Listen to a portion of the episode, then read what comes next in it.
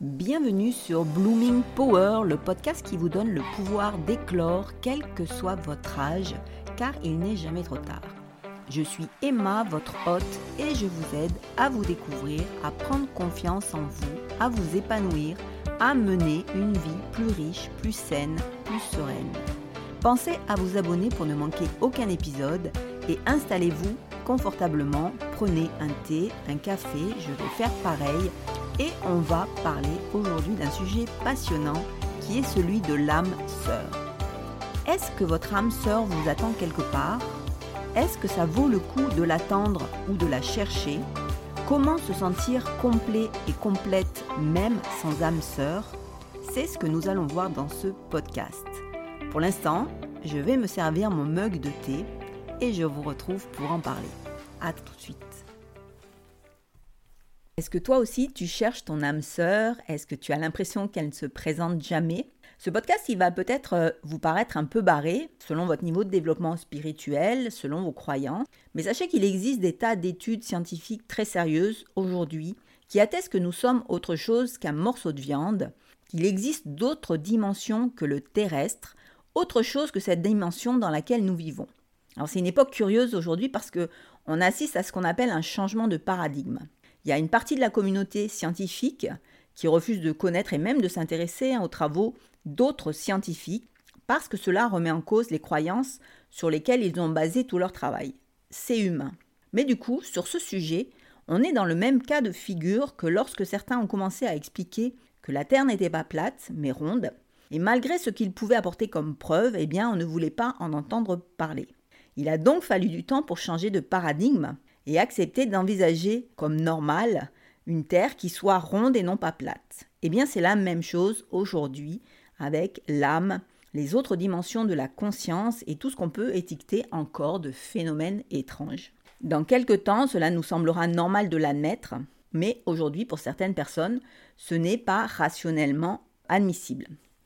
Cependant, même si vous n'arrivez pas à concevoir que nous sommes plus que notre enveloppe terrestre, je vous invite quand même à écouter ce podcast en essayant de garder l'esprit ouvert, car peut-être aujourd'hui vous rejetterez tout ce que je vais vous dire, mais dans quelque temps, en vous écoutant mieux, en regardant le monde différemment, à travers les épreuves que vous allez vivre, vous allez peut-être mieux comprendre ce dont je parle aujourd'hui. Mon but, c'est pas de vous convaincre de quoi que ce soit. Moi, ce qui m'intéresse, c'est ma propre évolution et de vous transmettre ce que j'apprends. Que vous en faites quelque chose ou pas, cela relève de votre choix, de votre responsabilité. On est responsable de nos choix et de nos croyances. On est tous à des niveaux de développement différents selon notre histoire. Et moi, ce que je vous donne, ça a pour but de vous aider à mieux vivre. Mais vous n'en voudrez peut-être pas aujourd'hui. Je ne vais pas vous blâmer, hein, parce que moi aussi j'ai été dans votre cas. Euh, je me souviens très bien du premier livre de développement personnel que j'ai ouvert il y a 15 ans et j'ai dit mais c'est quoi cette connerie? Et que j'ai reposé. Mais en fait, les quelques lignes, en fait, les quelques pages que j'avais lues se sont quand même mis dans un coin de ma tête et c'est ce qui m'a fait y revenir plus tard. Et j'avoue que ce qui concerne le développement spirituel, eh bien, il ne fallait même pas m'en parler encore il y a pas si longtemps que ça. Donc je comprends parfaitement que ce podcast, il puisse ne pas vous parler, mais laissez-lui une chance. Il restera peut-être dans un coin de votre tête et vous verrez bien ce que vous en ferez. Pour la suite, on va aller directement au but. Euh, l'âme sœur n'existe pas. Alors je suis désolée, je brise certainement pour beaucoup toutes vos illusions, mais euh, l'âme sœur c'est un mythe. Et vous allez voir que c'est plutôt une bonne nouvelle. Oui, en général par ici, j'essaye plutôt de vous proposer des solutions plutôt que des vérités décevantes qui vont fermer votre horizon. Alors la toute première chose, c'est est-ce que tu es à la recherche de quelqu'un qui te complète D'une personne qui te permettrait enfin de te sentir toi-même plus fort ou plus forte, qui te sécuriserait? Alors si c'est le cas, tu dois probablement être à la recherche de ton âme sœur. Et moi je vais te dire que ça peut être dangereux. En effet, quand on est dans ce genre de recherche, et je te rassure, 95% hein, des gens sont dans ce genre d'attente, notamment chez les femmes, et c'est parce qu'on a été éduqué dans cette idée de trouver notre moitié. Et on va, dire, on va se dire que c'est quand même un progrès, hein, parce qu'il y a eu une époque pas si lointaine où on nous mariait pour notre dot, ou avec un mec ou une femme dont on ne savait rien sans nous demander notre avis. Donc on va dire qu'on est quand même dans le progrès. Et aujourd'hui, la grande question, c'est de trouver notre âme sœur, cette personne capable d'être ce qui nous manque, qui nous comprend sur un battement de cils et qui nous offre une certaine sécurité, qu'elle soit affective, mentale, financière, puisqu'on est censé être prédestiné à être ensemble. Alors sur le papier, j'avoue que la proposition est plutôt alléchante, sauf qu'en réalité, si tu as besoin d'être complété, rassuré, si tu as besoin de quelqu'un qui te fasse prendre conscience de qui tu es, c'est qu'il ne faut surtout pas te mettre en couple. C'est que tu n'as pas terminé ou même commencé à te connaître. Il ne te faudrait te mettre en couple, contrairement à ce que font 95% des gens, qu'à partir du moment où tu te sentiras complet ou complète et sécurisé avec toi-même. Le couple, ce ne sont pas deux âmes sœurs en errance qui se retrouvent pour se compléter. Ce sont au contraire deux âmes qui se renforcent, deux personnes épanouies qui se réunissent pour s'aider à remplir une mission de vie. Elles ne sont pas ensemble pour s'aider à survivre ou seulement pour vivre une folle histoire d'amour. Quand on se place depuis cette perspective-là, ben, la manière de voir son couple devient complètement différente. Alors tout d'abord, on doit alors s'occuper de soi, de grandir, de se rencontrer, de trouver pourquoi on est fait personnellement et professionnellement. Alors ensuite seulement, on peut s'associer avec quelqu'un d'autre pour continuer le chemin.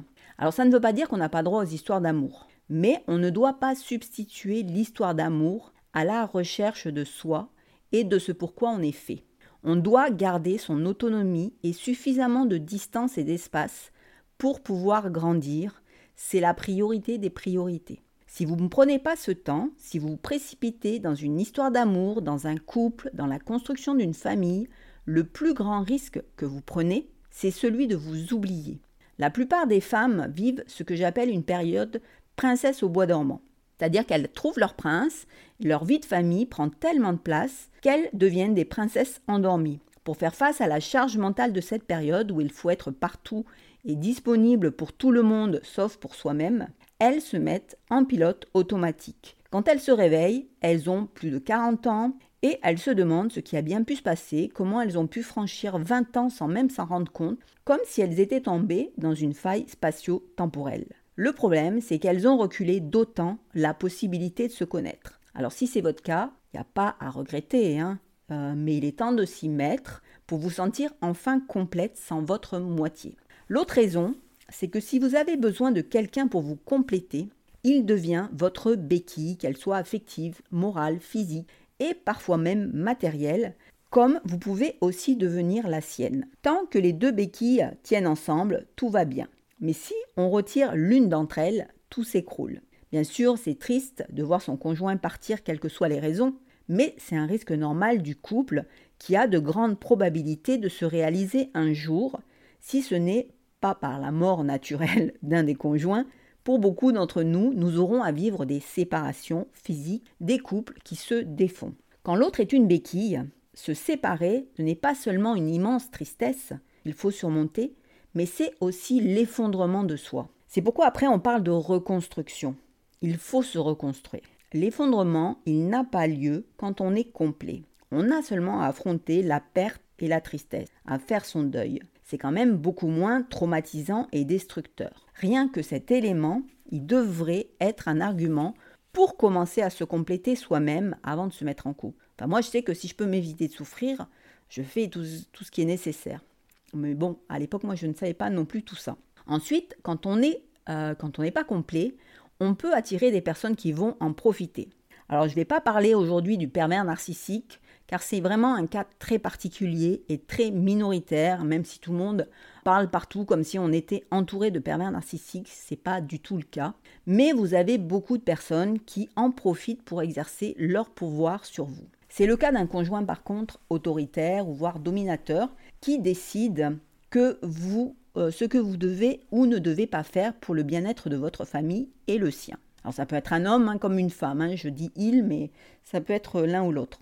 Il vous semble normal qu'il puisse le faire parce que vous ne vous êtes pas autorisé à être complet ou complète et que vous êtes devenu dépendant ou dépendante de l'affection de cette personne et de la sécurité qu'elle vous échange contre votre affection. Vous êtes entré dans une sorte de dépendance amoureuse qui est rendue possible car, car vous ne vous suffisiez pas à vous-même et que cette personne comble un manque, une souffrance émotionnelle, une fragilité que vous n'avez pas guérie. C'est ce qui se passe quand on se jette trop tôt dans une relation. Même si le conjoint n'est pas autoritaire, on va devenir dépendant. Quand on n'est pas complet, on ne crée pas une relation équilibrée avec l'autre. Il y a toujours une personne plus forte que l'autre dans le couple, une qui peut faire plus de mal à l'autre, qui a plus de pouvoir sur l'autre, même si elle n'en abuse pas. On entend souvent dire que c'est normal que dans un couple, il y en a toujours un qui aime plus que l'autre. Et moi, de mon point de vue, ben, je pense justement que c'est pas normal. Ça ne devrait pas exister. Et si c'est votre cas et que vous êtes en couple et que ça fonctionne bien, ne vous endormez pas sur le fait que ça se passe bien. L'amour, il permet effectivement pendant un temps de flouter les béquilles qui tiennent le couple ou le déséquilibre qui existe, mais cela finit toujours par apparaître. Profitez que ça va bien pour soigner vos blessures émotionnelles, pour gagner de l'autonomie, qu'elle soit affective, financière, mentale, de faire le chemin de vous découvrir en dehors du couple et de la famille. Je sais que c'est difficile de faire cette démarche, surtout quand on ne voit pas de raison immédiate de le faire, puisque tout se passe bien. Quand on est fusionnel et que c'est tellement enivrant d'être ensemble, on ne voit pas la nécessité euh, d'aller se guérir de quelque chose. Mais croyez-moi, c'est en anticipant que vous avez le plus de chances de voir votre couple s'épanouir et s'équilibrer. Si vous attendez trop, le déséquilibre va finir par vous rattraper d'une manière ou d'une autre, et là, il devient beaucoup plus compliqué de gérer parce que vous aurez à la fois vos blessures et vos fragilités passées à gérer et la souffrance occasionnée par ce qui ne va pas dans votre couple et vous ne trouverez pas forcément en vous les ressources nécessaires parce que vous ignorez même que vous les possédez. S'occuper de soi pour devenir complète ou complet, c'est devenir plus fort ou plus forte émotionnellement.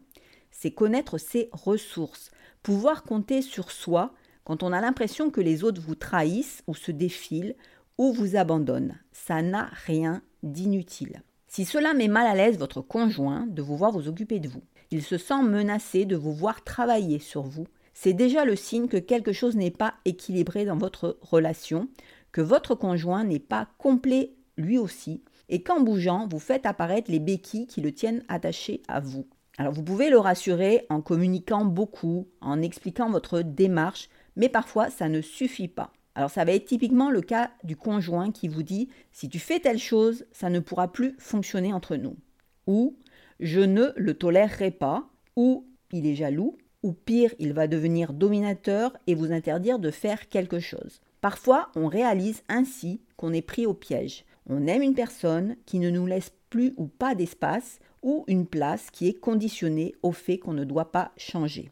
Alors dans ces cas, soyez prudente, surtout les femmes, et euh, essayez de vous faire aider par un thérapeute ou une association qui est spécialisée dans la gestion de ce genre de problèmes, notamment si le comportement de votre conjoint sort de ce qui est acceptable et vous oblige à faire marche arrière.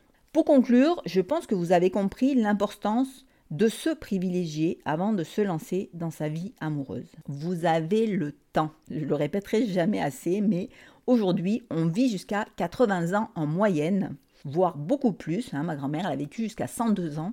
Et vous n'avez pas besoin de vous précipiter dans une relation dès la fin de l'adolescence ou le début de l'âge adulte. Vous pouvez aisément prendre 10 ou 15 ans, rien que pour vous, pour l'aventure de vous aimer et de vous découvrir. Vous pouvez aussi aimer d'autres personnes, hein, mais sans vous fondre en elles, tout en continuant à travailler pour vous, pour votre sécurité intérieure. Ne laissez pas quelqu'un prendre les rênes de votre sécurité à votre place. Soyez courageuse, faites-le. Soyez fiers de vous construire. Peu importe qu'on vous parle de votre âge, de ce qui doit se faire avant 30 ans ou même 40 ans, on peut se mettre en couple à tout moment.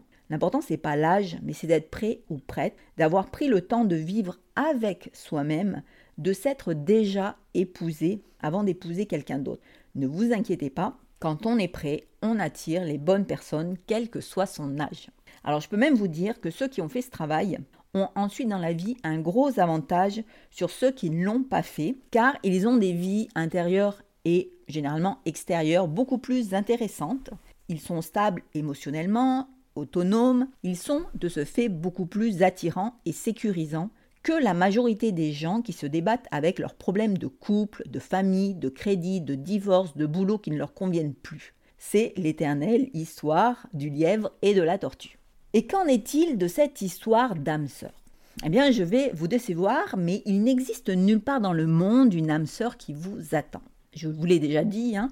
Alors déjà, si vous n'avez plus besoin d'être complété, vous l'aurez compris, vous n'avez plus besoin d'une soi-disant âme sœur. Plus concrètement, euh, si l'on peut être concret sur ce sujet, il existe quand même quelques cas d'âme sœur, mais c'est une anomalie. L'âme n'est pas faite pour être divisée, mais il arrive parfois qu'une âme se scinde en deux parties. C'est parce qu'elles ont un dessin bien particulier qui n'est pas l'amour terrestre, sauf si celui-ci doit servir le but premier. Euh, je me demande d'ailleurs euh, si ce n'est pas le cas de Cristiano Ronaldo et Georgina, dont je vais vous parler plus, tard, mais l'avenir le dira euh, peut-être. Bref, si ces deux âmes sœurs doivent se réunir, c'est pour produire plus de lumière, d'énergie que ce qui se passe habituellement. Et ça, c'est dans le but que ça se répercute sur beaucoup, beaucoup de monde. Mais c'est une grande souffrance pour ces deux âmes que d'avoir à se chercher, à se trouver. Et parfois, ce besoin qu'elles ont l'une de l'autre, de se réunir va les détourner de leur mission de vie et ça finira mal, car nous quittons cette terre, que l'on soit jeune ou vieux, soit parce que notre mission est achevée, soit parce qu'on est dans l'impossibilité de la réaliser, ce qui est le cas quand deux âmes sœurs se retrouvent et oublient dans l'amour terrestre leur vraie mission. Autant dire qu'il vaut mieux ne pas avoir d'âme seule qui vous recherche et de ne pas être dans ce cas si vous aimez vivre ici-bas. Alors Natacha Calastrémé a identifié des cas où l'on peut perdre une partie de son âme. C'est lorsqu'on est notamment confronté à un pervers narcissique. Alors je reviendrai dans un autre podcast sur ce cas bien particulier, mais ce qu'il faut savoir, c'est que le ou la perverse narcissique, on n'oublie pas que ça peut être une femme, cherche un type de proie bien particulier, des proies capables d'alimenter son vide intérieur.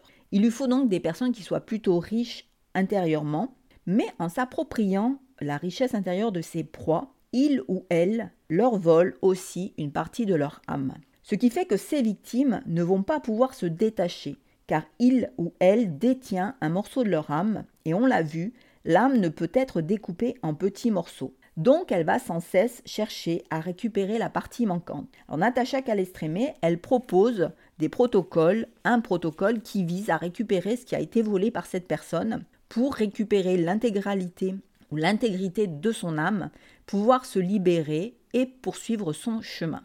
Alors comme vous le voyez, vous n'avez pas à chercher votre âme sœur. Hein. Normalement, il n'y en a pas. Ce qui peut aussi arriver, c'est qu'après un choc, votre âme, elle s'est un peu éloignée de vous. Il y a une partie qui est sortie de votre corps. C'est ce qu'on appelle la perte d'âme. Natacha Calestrémé, là aussi, elle propose un protocole qui permet de ramener son âme à l'intérieur de soi.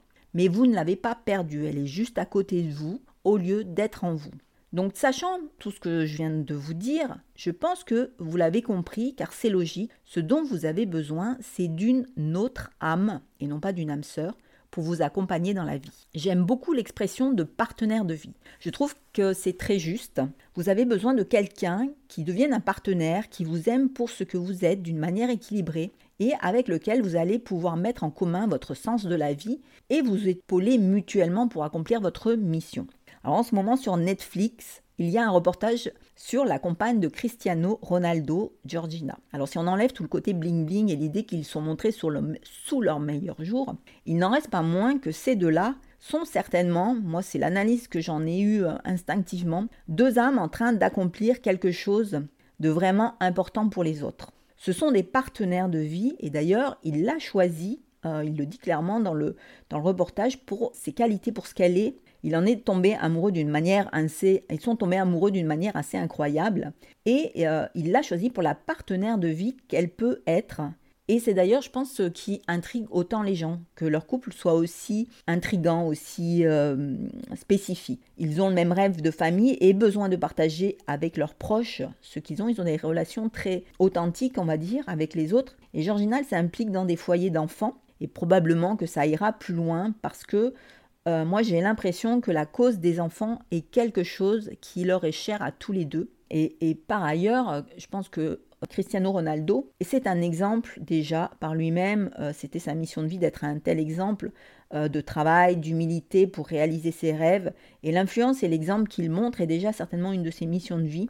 Et c'est pas anodin s'il ait réussi de cette manière dans le football, qui est un jeu extrêmement populaire, qu'il soit l'un des hommes les plus suivis de la planète.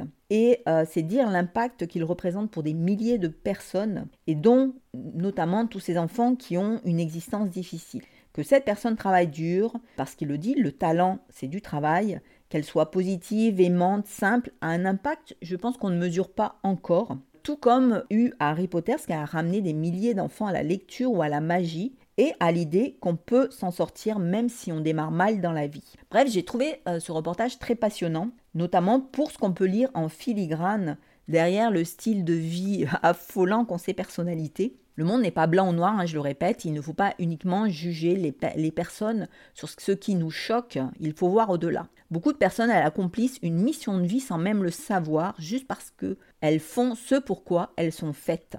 Donc essayez de changer de perspective, ne restez pas dans le binaire bien ou mal. Chacun fait du mieux qu'il peut selon son histoire et ça va vous permettre d'avoir une lecture du monde différente mais aussi d'être plus bienveillant avec vous-même, moins perfectionniste. Alors moi ce que j'ai trouvé curieux c'est qu'en lisant pas mal de bio, d'interviews de personnes qui ont réussi, notamment des femmes, j'ai souvent retrouvé cette expression du partenaire de vie. Alors je me souviens très bien de Sheryl Sandberg. Elle a écrit un livre qui s'appelle En avant toute et qui est un des, je crois c'est le numéro 2 de, de Facebook. Elle avait fait une intervention à Sciences Po où elle avait dit si vous aimez les mauvais garçons, sortez avec mais ne les épousez pas. Elle soulignait, elle aussi, l'importance d'être bien accompagnée dans la vie, de chercher un partenaire de vie capable d'épauler plutôt qu'un amoureux passionné bad boy qui va nous détourner de ce qu'il y a à réaliser en tant que femme. Elle expliquait que beaucoup de femmes ne se réalisent pas dans leur vie à cause de leurs attentes amoureuses qui vont les en détourner. Et ça m'a interpellé qu'on retrouve systématiquement cette expression du partenaire de vie et de son importance dans ces différentes euh, biographies et, interviews. Je me souviens que je l'ai retrouvé aussi euh, en France chez Christine Lagarde, notamment parce qu'à l'époque, moi je ne jurais que par les histoires d'amour passionnel. Il me semblait euh, qu'une histoire d'amour qui n'était pas passionnelle n'avait aucun intérêt. Alors le problème, c'est que la passion nous fascine tant, qui nous enivre tant, c'est une manière de s'oublier, d'entrer dans une relation de dépendance affective. L'autre devient un objet obsessionnel, on est obsédé par l'idée d'être avec lui ou avec elle, on a ce sentiment brûlant, addictif, qui doit s'accomplir et qui doit surpasser tout le reste. On développe des addictions aux histoires d'amour passionné de la même manière qu'on peut en avoir avec la nourriture, la cigarette, le café, l'alcool, la drogue, pour combler ce qui nous manque. On en revient toujours à la même chose, le fait d'être incomplet. Alors aujourd'hui que j'ai travaillé sur moi, que je me sens complète par moi-même, euh, je comprends ce qu'elle tentait d'expliquer. Il ne faut pas croire au mythe, au piège de l'âme sœur, mais chercher le partenaire de vie qui pourra nous accompagner. Parfois, nous allons beaucoup évoluer dans notre vie et nous aurons plusieurs partenaires de vie. À chacune des étapes de notre vie, nous serons accompagnés de l'âme qui convient le mieux et peut-être devrons-nous nous séparer d'une âme pour faire la poursuite du chemin avec une autre. La grande affaire de notre vie, ce n'est pas de trouver l'amour de notre vie ou l'amour fou, mais de trouver notre mission de vie. Car c'est elle qui va nous permettre de mettre du sens dans celle-ci, qui va nous donner la direction, même si parfois il faudra en changer. C'est elle également qui va nous remplir, nous permettre de rester heureux et heureuses malgré les épreuves qu'on va immanquablement rencontrer. Et ensuite, on pourra trouver là où les personnes avec lesquelles faire ce chemin au mieux. Trouver les âmes, parce que les âmes, ce sont les amis et les amours qui vont être à nos côtés pour remplir cette mission terrestre. Et moi, je trouve que c'est plutôt une bonne nouvelle que de savoir qu'il n'y a pas d'âme sœur. Ça nous évite de la chercher, de nous épuiser dans une attente vaine, de prendre des vessies pour des lanternes, de croire qu'on a trouvé l'âme sœur et de s'effondrer parce qu'elle nous quitte. C'est une bonne nouvelle de savoir qu'il y aura toujours d'autres âmes sur le chemin pour nous accompagner, que l'on est tous reliés, que l'on est le maillon d'une chaîne, que l'on n'est jamais seul, même quand on le croit, qu'il ne faut pas se replier sur soi face aux épreuves, car on va rencontrer nos nouveaux compagnons de route. Ça veut dire que l'amour, il y en a, et il y en aura partout sur le chemin de notre vie, donc ne vous inquiétez pas pour ça. Voilà, je crois que c'est la parole la plus rassurante euh, qu'on peut tirer de tout ceci. Alors nous arrivons sur la fin de ce podcast. Euh, j'espère qu'il vous sera utile, qu'il va vous aider à changer de perspective, à déconstruire ces mythes qui nous emprisonnent dans des situations de souffrance, qu'il va vous rassurer, dédramatiser cette question de l'amour de notre vie qu'il ne faudrait surtout pas rater et que nous sommes censés rencontrer et garder que ce podcast va vous pousser à tomber d'abord amoureux et amoureuse de vous-même, à chercher votre mission de vie, à voir autrement les épreuves de la vie et de l'amour, qu'il va vous aider à trouver les bons partenaires de vie, car n'oubliez pas, les amis sont aussi des âmes qui nous accompagnent, voire ce sont des anges. Alors, je vais vous mettre en dessous de ce podcast euh, les différents livres qui m'ont inspiré celui-ci, notamment le livre de Natacha Calestrémé ou celui de Sabrina Philippe. Euh, vous trouverez également les liens vers mon blog et ma page Instagram où je partage aussi du contenu pour vous aider. Vous pouvez aussi vous inscrire à ma newsletter pour recevoir des conseils chaque lundi. N'hésitez pas à partager ce podcast si vous pensez qu'il peut aider d'autres personnes et si vous pouvez me laisser 5 étoiles sur Apple Podcast ou sur Spotify puisque aujourd'hui on peut le faire pour m'aider à le faire connaître, je vous en serai très reconnaissant. Vous pouvez aussi m'envoyer un petit mot ou me faire des suggestions de sujets que vous aimeriez me voir traiter. Et on va se retrouver la semaine prochaine. En attendant, je vous souhaite beaucoup d'amour et je vous embrasse bien fort.